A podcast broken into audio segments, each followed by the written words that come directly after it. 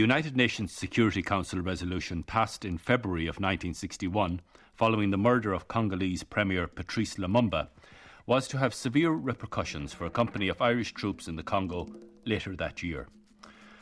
The resolution urged the UN to take immediately all appropriate measures to prevent the occurrence of civil war in the Congo and authorise the use of force as a last resort. This is the story of the effects of the implementation of this resolution. The story of A Company 35th Battalion Western Command, more than 150 Irishmen, located at the outpost of Jadotville in September 1961 which came under sustained attack from the Katanganese forces and was forced to surrender. The only company of troops in the history of the Irish Defence Forces ever to be left in such an isolated and unenviable position. Three officers, Joe Leach, Liam Donnelly, and Noel Carey, and four men, Peter O'Callaghan, Bill Reedy, Tom Cunningham, and Bob Allen, were all at Jadotville and recalled the experience. Another officer and academic, Terry O'Neill, who also served in the Congo, has researched the event from the initial resolution to its effects today and at the time. At the time, morale in the army was low, numbers were low. There was a, a rather depressing scene in the country, and we weren't really sure of where we were going. And uh, all of a sudden, we were plunged into this particular operation without any idea of what we were supposed to be doing or how we were to do it there was enormous enthusiasm for their chaps going out to right all wrongs in the world. But those were flavoured with the sight of the, the Niemba funeral in, in uh, Dublin, uh, where the chaps who were killed at the Niemba ambush were, had literally a state funeral. Well, I think few people have adequate conception of the enormous size of the Congo, which covers over 900,000 square miles. I mean, this is a frightening number. But to give you a, a, fair idea of the size of it, placed on a map of Europe, the Congo stretches from Paris to Riga, from Riga to Athens, and from Athens back again to Paris. It is 77 times the size of Belgium, or the size of Western Europe.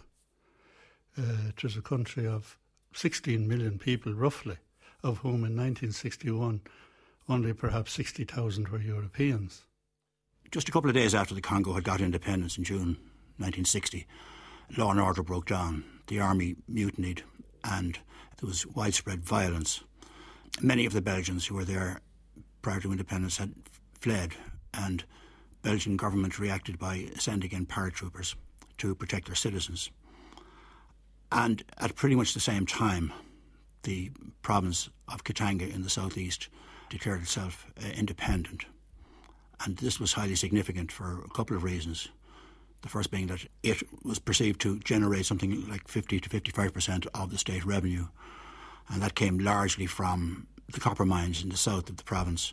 And these were controlled by a giant conglomerate called Union Minière, which was largely controlled by British, French, and Belgian interests. And the second point was that there was widespread fear that if Katanga was allowed to secede, this would set a dangerous precedent that all the newly independent countries in Africa and elsewhere, and the ones that were about to become independent, would do likewise. And it was feared that this would uh, have very dangerous consequences. So there was particular interest in the Congo and in Katanga secession for that reason. Well when one thinks back about then, that time, very few of those chaps who went out in the Western Command Company, so there would have been people from Galway as well. Very few of those people had been literally outside the country. And I'd say 99.9 repeating had never been on an aeroplane in their lives. We had never seen planes like this before, which t- took the whole platoon, plus armoured cars and uh, supplies. And we flew out, landed in Malta, overnighted in Malta, moved on from there to Wheelus Air Base in uh, Libya, where we stayed for two days. Actually, when we landed, the American troops were sure that we were actually Koreans because they had never seen anything like the soldiery. We were actually landing in North Africa, temperature in the 90s, and you can imagine, well, maybe you can't, but at the time we wore bull's wool uniforms. We wore greyback, which was the First World War vintage. Soldiers had their numbers tattooed in the front of the greyback. We wore brown leggings and brown boots, peaked caps, and you can imagine what that was like travelling around or walking around in temperatures of 90 degrees. Well, when we got there, we arrived in a place called uh, Leopoldville. And we were sent to a, a transit camp.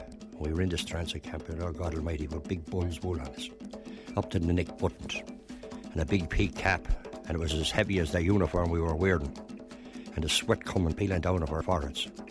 It was brutal, and smart mosquitoes all round us, eating the lard out of us. That's the truth. Well, as far as we were concerned, most of our activity was around uh, Elizabethville itself, which is, uh, looked like a modern European city. It was built in 1910 out of the bush, and it was a lovely place to be, at least it was when we arrived there. There were towns which we got to know later on, places like Jadotville, which is roughly 90 miles uh, out of Elizabeth, which was roughly, say, from Dublin to Athlone. That'll give you an idea. And I suppose this was the only road north out of Elizabethville for 90 miles or further on up to Kolwezi that was uh, tar macadam. But outside of that, there was no roads. It was all pathways and rough bush and things like that. I was volunteered to go to Dilolo on a patrol, the object being to bring a minister's wife and his family back to Elizabethville for a relay up to Leopoldville. And this was a journey of 315 miles, uh, through half of it through good roads, the other half through the bush. Indeed, we lost an armour car and a truck on the way. And on the way back, we actually travelled through Jadotville and Kolwezi. At Jadotville, we were stopped. I happened to be in the front uh, vehicle with our interpreter. We made our way up to a mercenary officer, a Belgian mercenary officer, and he told us that we couldn't go through. So after telling him that we were only on a mercy mission, we were allowed to go through, but it was obvious that the whole area of the Lufira Bridge was well manned. We could see troops dug in on both sides. We arrived back at uh, Elizabethville to be told the following morning at four o'clock we were heading to uh, the gendarme headquarters, and the idea was that we would take over the headquarters. That's A Company, and my platoon were to surround the uh, building, block off all the roads. All mercenary, mainly white officers coming in were to be arrested, and the UN then decided that they were going to transfer those uh, officers out of Katanga and back to where they came from, mainly Belgium. That was August 28, 1961, when Conor Cruise O'Brien, then the UN Secretary General's Special Representative in Katanga, was among those who launched the operation known as Rum Punch. Its follow up, Operation Mortar, on September 13th, has been described by Terry O'Neill as a high risk venture and the risk was certainly high for the Irish company now stationed at Jadotville. Well, Jadotville came about initially when we heard about it. We were surprised at A Company because B Company had been detailed to go out there with a force called Force Mida. This Force Mida was a combination of the Irish company and the Swedish company. And they went out there to safeguard the white population and uh, to bring them to safety if anything had happened. And after the few days that they were out there, the Swedish commander, Mida, couldn't see any reason why he was out there. The whites told him they didn't want him. So he had no purpose to the mission in which he was given. So he came back with his force to Elizabethville and said, Listen, that mission that I got doesn't hold together. So I brought all my troops back. It's too far out and too cut off. Uh, so he came back, and within two days, A Company were detailed to go out to Jadotville, and without any written operational uh, instruction, verbally at all, to go out to Jadotville to be there to protect the white population. It's significant because what happened there shouldn't have happened, and it highlights the problems created by giving troops an uncertain mission and of assigning personnel who aren't equipped for combat, a combat task. And um, the use of force arose from the February 61 uh, resolution, which was passed by the Security Council after the death of uh, Patrice Lumumba, or more correctly, the murder of Patrice Lumumba. This was a highly controversial resolution for two reasons. First of all, there was the reference to use of force to prevent civil war. But civil war was, is an internal uh, matter, and Hammarskjöld from the outside had declared that the UN force would not intervene in the Congo's internal affairs. Moreover, some participating states, Ireland, Sweden, Ethiopia, and Tunisia, had early on indicated that they did not want their personnel involved in any internal dispute in the Congo. Uh, second, the reference to use of force raised several problems. Uh, there was the issue, and is always the issue, of how much force was to be used and to what end, and who was to decide. There was certain to be a significant difference between the use of force as interpreted uh, by different contingents. Some would likely act with considerable aggression, others with restraint. This would inevitably create tensions within the force. Also, there would be the problems for contingent commanders on the issue of casualties. Commanders would inevitably be conscious of how home governments and the relatives of personnel con- involved would not want their personnel to be killed in some faraway place in a dispute about which they knew very little and cared very little. I, have sought to get information on the precise reasons why it was sent there, and um, they're not at all clear from any of the sources I've tried, the personnel who went there were told that they were sent on the instructions of New York at the request of Paul Henri Spaak, the Belgian foreign minister, who claimed that there was the possibility of attacks upon the white population in Charleville. But this wasn't really um, a likely event. The whites didn't want us at all. They were very upset by our presence. They thought they were only going to bring trouble into their lives being being out there. So uh, once again, we couldn't understand, like Mida, we couldn't understand why we were out there. And this was reported back by the officer commanding A Company, Pat Quinlan, that this was the situation in which he found himself in. And should he return or to stay there, and was he going to get a, a, a written direction? He was told to stay there to defend the white population if they were attacked and he never got any written instruction of what to do. And it fell to my lot to be first in because it was number one platoon. And when we, we discovered that the, our transport, but we didn't discover, we knew damn well that unless we got a lot more transport, uh, we just wouldn't be moving. And they scraped up a few things and I know uh, I packed up my entire platoon into a Bedford, an old Bedford lorry, not unlike the ones we had at home, except it, it had a, a place for an observer uh, over the driver's cab for the firing an automatic weapon. Next, we had to leave, because of lack of the transport, we had to leave behind the most vital thing as far as we were concerned our 81 millimeter mortars and ammunition and a 10 days ration pack rations uh, for emergency. No, that couldn't come. We dragged our little 60 millimeter mortars with us and uh, the Carl Gustav uh, platoon and jolly old, literally the Vickers was a First World War water cooled machine. They were great old things. But uh, sh- showing a sign of the rage, you know. And the irony of the whole damn thing is when, as I said, I, as with, with number one platoon, when we were going in, I met the last people from B Company coming out of Jadotville. And I wondered, and I wondered, and I wish them good luck and hope for the same for ourselves. Jadotville was part of what was known as the Copper Belt, which bestrode South Katanga and northern Rhodesia, as it then was, Zambia now. And there was considerable link between those two areas, tribal personnel, but more significantly, there was this huge presence of copper. There were also other minerals in that area. There was the uranium, which the Americans had uh, employed in the bombs used at Hiroshima and Nagasaki.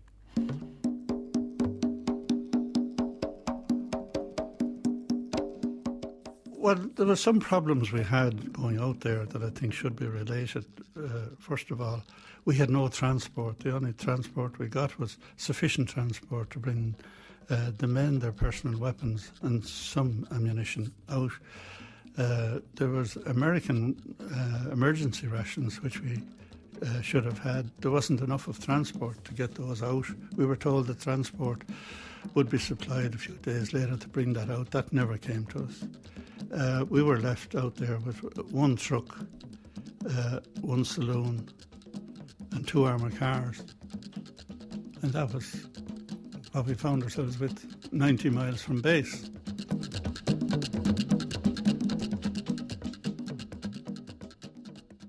Soon as we got there, uh, it was on a Sunday. Monday morning, we kind of reorganised, got ourselves, uh, the company commander got uh, the platoons organised. And very shortly after that, I remember heading into the city or the town of Jadotville itself with uh, CQMS Paddy Neville. It was uh, a mining town, very much like what you would see in um, some of the American films, a lot of adobe kind of uh, buildings there. But outside of that, up towards Union Miniere, which was the, the, the mining company, you had the, the native shacks strewn all over the hillside. The next day, Pat Quinlan came to me and uh, his wonderfully rich Kerry accent said, Joe, he said, you will go and show the flag. And I said, I will show what, sir? He said, You'll go and show the flag. That's what the UN is here for. So I said, Sir, climbed into my machines, maybe two machines actually, and off we went. And went through Jadotville and got a rather mixed reception. Went uh, further down the road, quite a few miles, and came to another of these blessed bridges with a small guard of gendarmerie on it. And I saw that things could be critical. So we drove on another spot or two, and at this stage I decided that the best thing to do would be to turn about, about turn, and back across the bridge, which we did. And I, I, I said to the platoon, now look, fellas, we're going across this bridge fast. And we did. Pat Quinlan decided that rather than dealing with radio messages, that somebody would have to go into Elizabethville and explain the situation at Jadotville in order to uh, get the thing revised or give us support or do something. So the doctor, Dr. Commandant Clune, and myself were permitted by the opposing force to go by saloon into Elizabethville on the pretext that we were injured and that the doctor was coming with us. So when I went into Elizabethville, I met the officer commanding the battalion at the officers' mess in uh, Elizabethville, and at the same time, Mr. O'Brien was attending a function there, and I passed on all the message that I was given by my commanding officer, Pat Quinlan, to say that we were surrounded, that we had very little food, we had very little water, we had no supplies, no big supply of arms and ammunition, and it was a very delicate situation for us to be in. I was requested by Commandant Quinlan to request either that he would remove himself out of uh, Jadotville and get back to Elizabethville if we could, or that he would be given reinforcements. So that night I was told to go to bed and, and that reinforcements would be available for me in the morning. And when I got up in the morning, there was no reinforcements. Uh, I was told, you have a choice. You can stay where you are, or you can go back into Jadotville. So I had troops that I was in command of back at Jadotville, and uh, I decided that I was going back in. So I was brought back to the Lufira Bridge under escort from a platoon under Lieutenant Mick Shannon, and we shook hands and said goodbye at the Lufira Bridge. Well, the Lufira Bridge was kind of the only kind of natural obstacle, if you like, between uh, Elizabethville and uh, Jadotville. It, it, was about maybe 12 to 18 miles out of Jadotville. It was a very long ravine, and this bridge covered the ravine. And uh, it was manned as when I went into Elizabethville that time and on my journey back, it was strongly manned by the gendarmerie and they had roadblocks up, and it was uh, a, a very difficult position from a military point of view. Then on um, the uh, Tuesday night of the 12th of September, I was orderly officer. And early on that morning, I got a call at seven o'clock from UN headquarters to state that Operation uh, Mortar had taken place in the city, that the UN had secured all the installations, that uh, the uh, operation had been a major success, and to inform Commandant Quinlan. That was absolutely crucial because we didn't know, you see, that this Operation Mortar was uh, to come about on the 13th of uh, September. And when our position was rushed by the opposing forces on that morning, luckily enough, uh, our company had been dug in. There was people in every trench. We repulsed that early attack, and only for Commandant Quinlan's fortitude and planning, we could have been overrun that morning. I was getting going off for my breakfast, and somebody shouted, it was one of the sentries that was on duty outside the villa, that there was an attack. You could see them coming from all directions. Then when I looked around, we could see them coming from all directions. There was a big golf links behind us. You could see them coming across the golf links and everything, down by the hedgerows and what have you. So we immediately took to the trenches. The trenches were down. Commandant Quinlan, one great man. It was the greatest thing he did, as a matter of fact. These chaps were coming back from uh, shaving and washing, not being that mass, let me say. And they had on them singlets with the towels around their neck, sort of thing. And they saw a movement the other side of the road, and about 30 of the gendarmerie rushed across the road at the Vickers. The Vickers was sandbagged but unattended. And the two boys, the sergeants Kelly and Monaghan, dropped down behind it and let fly. And they uh, cut down that attack party. It was of the 13th of September that I can remember. That early in the morning, and we used to have mass in the mornings. So we were on our way to mass. Most of them were gone to mass, but myself and two other men were a bit late. And lucky enough we were because just as we were leaving where we were staying, the Congolese had entered our compound, armed, heavily armed, and we had a, a Willys jeep outside of our billet with a Vickers submachine gun mounted. So one of the men that was with me was a sergeant at the time, jumped up on the, Uh, the Willys jeep and fired the Vickers submachine gun into the air. Now, not at the, not at the Congolese, into the air, and they all retreated because they understood that our compound was empty. We were all at mass. They were getting information. But they were surprised to find somebody there and they, they retreated. And it was a couple of hours after then that the actual firing and started. You know, I had personal experience because unfortunately the uh, trench that I dug for myself was occupied when the when the, the firing did break out and there was a bit of confusion so I was kind of left in the open and I know haven't been reminded of it now that we were looking down onto a golf course no, I had forgotten that, but we're looking onto a golf course defending that area when I was happened to be shot. But I got leg injuries. Uh, I was shot through the left thigh, and lucky enough, the bullet went through, went up across my stomach, and pierced a small piece of my stomach and straight out. So I was lucky enough. Commodore Quinlan gave me orders to um, alert the troops. I got into a, a, a jeep, drove to a support platoon. Just as I arrived at support platoon area, the Katangese fully armed troops were disembarking from trucks which were pulled in just across the road. I in, shouted at them, and they were already moving into position. I drove further back down the road, and number one platoon were just getting ready to attend mass. I roared at them that we had problems and to man their positions. I drove down back towards Purfina. As I was driving, a number of shots rang out, and this was the first really scary moment because were they firing at me or who were they firing at? Next thing, the fighting broke out and went on with heavy fighting. And the only thing that was really hampering us was the jet they had. They had the power in the sky where we had nothing, you see. And he could come in and bomb us and strafe us and all that. The firing lasted for maybe two hours, uh, then gradually died down. You can imagine in the Congo, it's darkness, dusk comes in about half five, and it gets dark at six o'clock. So at six o'clock, we're still waiting for our relief column to arrive, and there was no sign of them.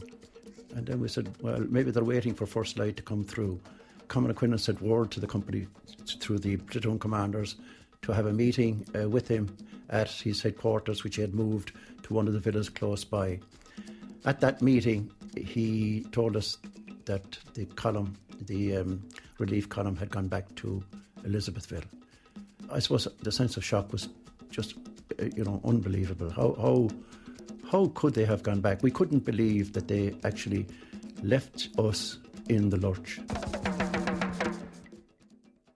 On the road and at the corner of our joint platoon areas was a termite mound, and that was cut away, and he caused a, a Vickers to be planted halfway up the bloody ant hill because it could command the road both ways, and it was very effective.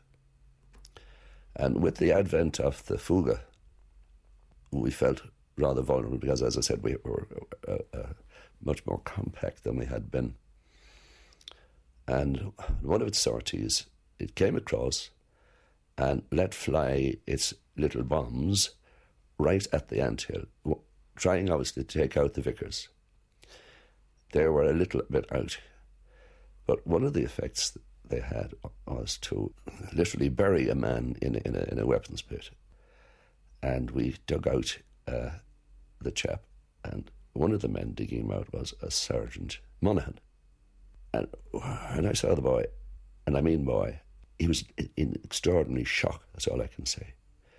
Uh, he wasn't speaking. And, oh, you know what I mean? Shock, shock, shock. And he was in a badly shocked if just been dug out of a uh, something that's a, a bomb or a, has buried you in or an earthquake or something, and it isn't good for the nerves.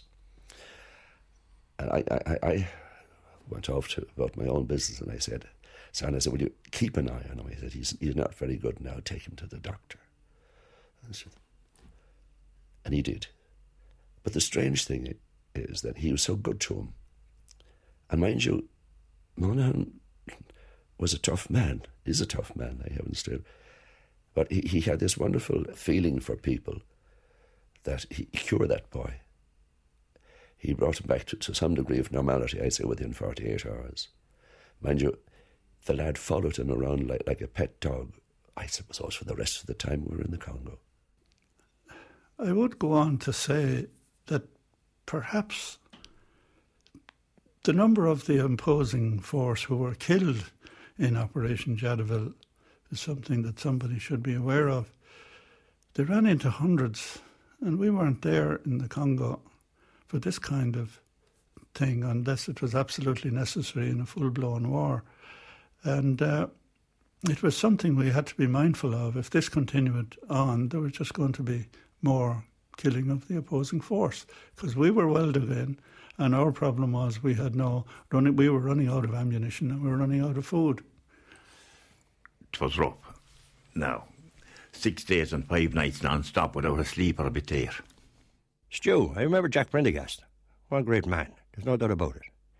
A man who was in any other army, he'd be a lieutenant now. He'd, be, he'd end up a captain, I suppose. He'd be decorated. The man, I seen him going around with a teaspoon. A whole platoon of us. Now, don't take any more than a teaspoonful of that stew. That's all we were allowed to take. Just to keep it, to keep our lips, you know, from being parched or whatever. It was the evening time we done this, the night. Well, the following days were we were constantly under attack. We repulsed each attack, and when the attacks were repulsed, they got in further reinforcements. And it was estimated at some stage that there was three to five thousand of opposing forces of one nature or, or another surrounding the position and firing at us. During this time, there were two attempts made by forces, UN forces, to relieve us. But they got as far as the Fera Bridge each time, and each time they were beaten back. So that was a big disappointment to us. But coming towards the 16th, 15th, and 16th, there was messages coming back from uh, Elizabethville by radio to us that there were negotiations about ceasefire and they were at a, a very delicate level. Uh, so that this uh, arranging of a ceasefire was going on at Elizabethville. And on the 15th and 16th, the opposing forces look for a ceasefire at Jadotville as well. So uh, our commander Quinlan, seeing that there was uh, ceasefire negotiations going on in Elizabethville, when they were sought at uh, Jadotville, uh, he decided that he would speak to the opposing forces and see what this was all about. So that's how we came across about talking about a ceasefire. The terms of the ceasefire were laid down and made out in writing, and it consisted of a number of uh, paragraphs, mainly that the ceasefire would be put into effect immediately, that the Fouga jet would be grounded, that firing be stopped at the Lufira Bridge, that no Katangan troops were to advance on our positions, that a joint patrol of Irish Katangan troops was to occupy no man's land, that a cordon of unarmed police were to prevent sightseers coming onto the site, and the gendarmes were to withdraw to barracks. Water was to be turned on, and the police chief was to patrol the native village and assure the natives that all was well. At a subsequent meeting that uh, Sunday afternoon, Munongo lay down that uh, the Irish troops had acquitted themselves well. He complained about the actions of the Indian troops in Elizabethville, and then he said that the Irish troops would have to surrender immediately. We would have to stack our weapons, move out of our positions, and be ready to be taken as prisoners back into to Jadotville. Commandant Quinlan, having discussed the matter with battalion headquarters and been told that there were a UN aircraft on the way, which was a lie, and also been told that the relief column would come back, which was equally untrue. And uh, having found himself in virtually an impossible position, stated that he would almost certainly have to surrender. Whereupon he got a message from the battalion headquarters to say, On will to ag tregant navar, in other words, are you deserting your men? For a brave, a courageous, and gallant army officer and commander as Commandant Quinlan was, this was a complete slap in the face and almost totally demoralised the man. Lucky for us, he soon retained his composure and reluctantly he had to go back to Munongo and accept the terms, which were that we would leave our weaponry, uh, hand it over to the Katangans, move into Jadotville as prisoners. It was strange. The Rhodesian Broadcasting Corporation published, while the fighting was still uh, in, in, progress, and they published a, a, a, broadcast saying the Irish company at Jadotville has been overrun. There is no account of casualties. Huh? Now, that was rebroadcast, I think, on the BBC and in some papers. Now, I'm not saying the Irish papers are involved in it, but I think some of the papers that would be read in Ireland had it. It was one of the um, unique situations as prisoners in Jadotville and in September. We actually were sitting in our room, well, in our room one night, listening to an All Ireland final. Probably the only thing we were wondering was, should somebody have mentioned the fact in Croke Park that we were actually prisoners in Jadotville at the time? We never realised until much later that some of them are 50 and a half. My own Batman orderly, Jimmy Redmond, he was a cook corporal afterwards great chap, great bit of stuff. And he, he was wounded in the, December fighting, but uh, he, I discovered, was 15 and a half. The lad who was buried in the, the weapons pit, he was 15 and a half. And there was a third one. Years and years later, the man was a CQMS at the time, and, and he, he, he came to me and said, Sir, I've got a bit of a problem. I said, What is it? Uh, he said, It's about age. I said, We all grow old facetiously. I know, he said, I want to grow old. Oh, God, I said, It's your bloody birth cert, is it? He said, Yeah. So we, we got him to a commissioner of the peace, and he was adjusted. He was 16, he was the ripe age of 16, and he was a topper. And the, I think the only reliable information that came back was stuff that came back from officers and NCOs, men who sent back letters with a Red Cross visitation. And I, I know for my own part, I would split it, and it was only the one letter actually. Uh, the first part would be for family, and the other would be any information that we had about conditions of people, conditions of living, and so on, and prospects too, of course. Yes. This went on for four weeks. The upturn of it was that there was an agreement signed by Tshombe that there would be a ceasefire, and part of the ceasefire thing that would be an exchange of prisoners because there was there was prisoners retained as well by the UN. Tshombe agreed that there would be an agreement and there'd be an exchange of prisoners, and uh, eventually this did happen. And at the old airfield in Elizabethville, we were handed back to our own people, and, and the Katangese prisoners were handed back to theirs.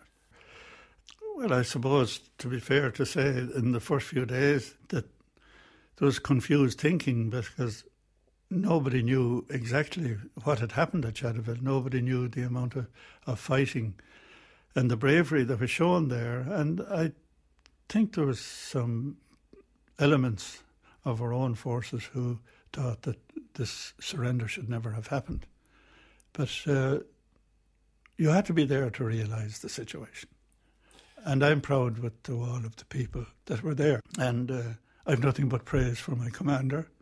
And uh, in the manner in which we were left without orders and without support, I think that the company at Jadotville did a splendid job.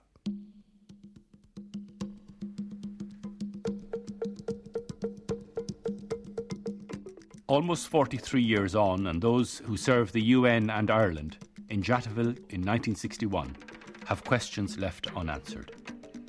Who took the decision to send them there? Why were they not supported? Why was no one honoured or mentioned for their role at Jadotville?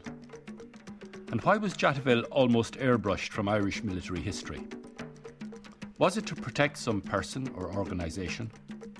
Was it because the company inflicted so many fatalities on the Katanganese?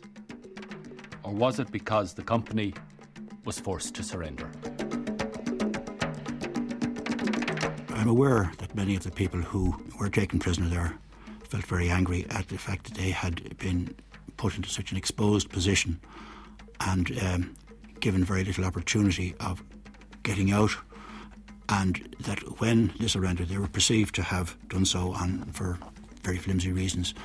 Their feeling, as expressed to me by a few, was that they were let down and that nobody ever explained why they were there, and nobody ever attempted to um, justify to them their presence or the failure to take them out at an earlier stage. One always knew that there was maybe a question mark among certain people. Why did they have to? Until after a while, they learned why. A lot of them had had their nose rubbed in it, the poor devils, because they had been at the bridge and knew what that tiny thing was. And it didn't compare with being stuck for a week under the Fouga and company. However, in the case of the army um, authorities themselves, I don't think they are blameless in that there was never an inquiry held. There was never a question of any of our um, any officer that was there giving a report. In fact, it was frowned on to even mention the Jadotville. And the, the, the sad thing of, of, all was that uh, no officer in Jadotville was ever recognised for the heroic actions. And indeed, I'm quite aware that a number of them were recommended for awards none of which ever took place. Nobody wanted to know at the time, and nobody wants to know about it since. In order to cover up, I suppose, the problems at the higher level, I suppose Jadotville could have been the one to blame. It was an easy one to blame for what happened. I don't know that the UN knew where they were going. Nowadays, you hear a lot about peace enforcement. We were told it was peacekeeping. Do they know what peace enforcement is now? What happened to the Dutch troops in over, over there in, in Middle Europe? They, poor devils, they were left uh, in the lurch there. But certainly the position they were put in by the UN was unforgivable. And the UN must have known that things like that had happened before. They must have known about Jadotville, but they didn't want to know about Jadotville. Because it would have been egg on too many, both military and uh, civilian faces in, in the UN. The outstanding lessons, or lesson, is that those responsible for authorising operations, that is, the members of the Security Council, and those responsible for the conduct of operations, that is, the UN Secretariat, should refrain from the use of the term use of force in relation to peacekeeping op- operations, or at least use it with great care, giving full consideration to the possible consequences. Jadotville highlighted the problems which can arise when the Security Council and the Secretariat failed to distinguish between peacekeepers and conventional military forces.